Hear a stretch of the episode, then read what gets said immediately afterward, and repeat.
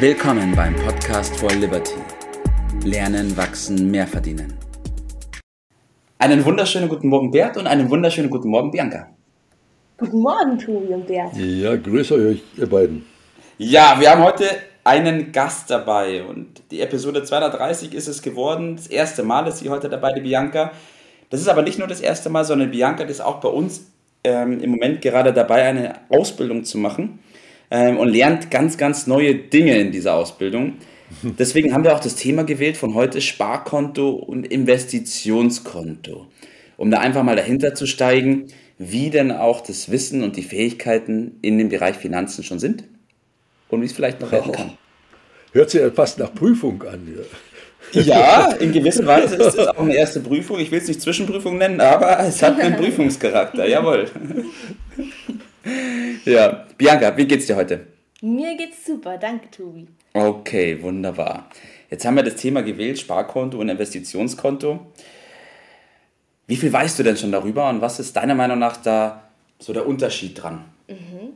Also Sparen ist meiner Meinung nach etwas, wo man einen Ertrag durch Zinsen erzielt. Und das bedeutet, dass man zu jeder Zeit auf den vollen Betrag Zugriff hat. Beim Investieren ist es so, dass da dritte Personen beteiligt sind. Das bedeutet, dass man sich diese zu Nutzen macht und sein Geld in die Wirtschaft, in Unternehmen oder in Immobilien steckt und so mehr Geld am Ende rausbekommt, als man am Anfang reingesteckt hat. Mhm. Aha, aha. Wenn ich jetzt gemein wäre, Tobi, dann würde ich gleich auf ein paar Fehler aufmerksam machen.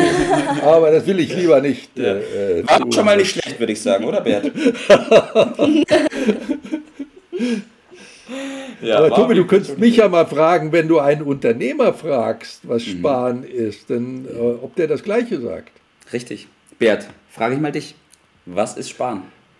Also auf die Idee, äh, bei Sparen an das Sparkonto zu denken, kommt meiner Meinung nach der Unternehmer als letztes. Mhm. Ja, sondern der versteht Sparen, Kostenreduktion. Einsparen von Zeit, von Ressourcen und vor allen Dingen von Ausgaben. Mhm.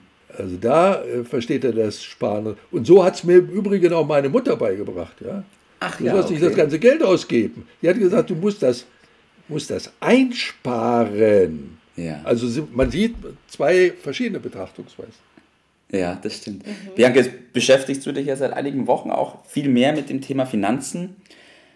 Aus deiner Sicht heraus, du hast ja vor, davor Abitur gemacht, wie hoch oder wie groß ist der Stellenwert von diesem Wissen, was wir hier lernen, in der Schule? In der Schule. Also, ja, ich war relativ viele Jahre in der Schule, würde ich sagen. Und bei mir war das so, dass ich niemals einen wirtschaftlichen Zweig besucht habe, also BWR oder etwas in die Richtung. Und ich bin mit dem Wissen aus der Schule rausgegangen dass ich überhaupt keine Ahnung habe über Finanzen und über Steuern und über, über diese ganzen Themen. Also muss ich ganz ehrlich zugeben, ich bin da nie wirklich in Berührung damit bekommen in der Schule und bin jetzt sehr dankbar, dass ich das lernen darf bei euch. Also ich habe ja das Glück gehabt, dass ich, äh, das ist ja viele Jahrzehnte her, wo ich hätte in die Schule gehen sollen. Ich bin ja die meiste Zeit nicht hingegangen, habe das dann später erst äh, mühselig nachholen müssen. Äh, insofern weiß ich nicht, was man damals hätte äh, lernen äh, müssen. Aber diesen Umgang mit Geld, den muss ich sagen, das ist meine Erfahrung auch über die Jahrzehnte, den lernt man üblicherweise nicht in der Schule. Und wenn ich dich richtig verstanden habe, ist das heutzutage, selbst wenn man die Schule, so wie du bis zum Abitur durchbesucht hat, nach wie vor nicht der Fall, dass man Umgang mit Geld oder wie das mit der Wirtschaft funktioniert, dass man da nennenswert in der Schule lernt, oder? Mhm. Ja. Absolut. Ist es, ist es nicht sogar notwendig? Ich meine, wir kommen aus der Schule heraus, bei der Bianca war es jetzt so, vielleicht kannst du da auch mal drauf eingehen, Bianca, und dann hast du keine Ahnung von Finanzen, hast du keine Ahnung von Wirtschaft, aber das ist ja das, worum sich das tägliche Leben dreht, oder? Ja, genau, diese alltäglichen Dinge, Dinge wie zum Beispiel auch Steuern, sind Themen, die nie wirklich angesprochen werden in der Schule, aber jeden betreffen. Also das ist auf jeden Fall eine riesige Lücke, die, die man sich selber dann im Nachhinein schließen muss. Mhm. Du hattest auch angesprochen gehabt, den Umgang mit Geld, Bert. Ähm, ja. Was haben da die letzten Wochen äh, in dir bewegt, Bianca? Der Umgang mit Geld. Mhm. Also ja, von, von unserem Elternhaus haben wir gewisse Grundsätze mitbekommen, wie man mit Geld umzugehen hat. Und ich glaube, da können wir ganz gut beurteilen, was wir davon übernehmen wollen und was nicht. Mhm. Mhm. Also im Umgang mit Geld spielt auf jeden Fall die Einstellung zu Geld eine wichtige Rolle. Und ich habe in der letzten Zeit gelernt, dass Geld etwas Wunderschönes sein kann und dass es auch sehr wichtig ist, das so zu sehen. Und wenn man das auf diese Art und Weise wertschätzt und der Tobi hat vorher einen tollen Satz gesagt, oder der Bert, ich weiß nicht mehr genau, reich wird man von dem Geld, was man nicht ausgibt. Also ich schätze, das beschreibt es ganz gut, wie man mit Geld umzugehen hat. Ja. Das glaube ich auch. Ja, es geht Aber ja um die, um die Ressourcen und äh, äh, ich bin wieder bei meiner Definition von Sparen. Das ist natürlich, äh, hat eng mit dem Begriff Wirtschaften zu tun und das kommt nach meiner Beobachtung in der, in der Diskussion immer zu kurz. Man versteht unter äh, Wirtschaften sehr häufig so in den Medien, ja, da wird Profit gemacht. Aber wenn man mal ein bisschen genauer hinguckt, was Wirtschaften denn bedeutet, dann ist das doch viel mehr der Umgang mit knappen Ressourcen. Ja. Also mit der Ressource Geld natürlich, aber auch mit der Ressource Zeit oder mit der Ressource äh, Raum, dass ja. alles äh, eingespart werden muss, um wirtschaftlich auszukommen, weil letztendlich geht es doch darum, dass ich einen Mehrwert schaffe, das heißt, das, was ich also an Leistung produziere, an Nutzen, wo mir jemand anders mehr dafür bezahlt, als ich eingesetzt habe ja. bei diesem mhm. Wirtschaftsprozess. Diese Differenz ist der Mehrwert, äh, das ist die Produktivität und das ist der Wohlstand, aus dem wir alles kommen. Und wenn dieser Vorgang, wie der so funktioniert, nicht mal in Fleisch und Blut übergeht oder besser in den Kopf reingeht, ja. äh, dann gehe ich an einem wesentlichen Erkenntnis im Leben vorbei. Mhm. Und deshalb meine ich, tut man gut daran, dass man das macht. Und die wichtigste Ressource, die wird immer so plakativ äh, hingestellt, ja, man muss in Bildung investieren, aber praktisch mhm. passiert das sehr häufig nicht. Ja.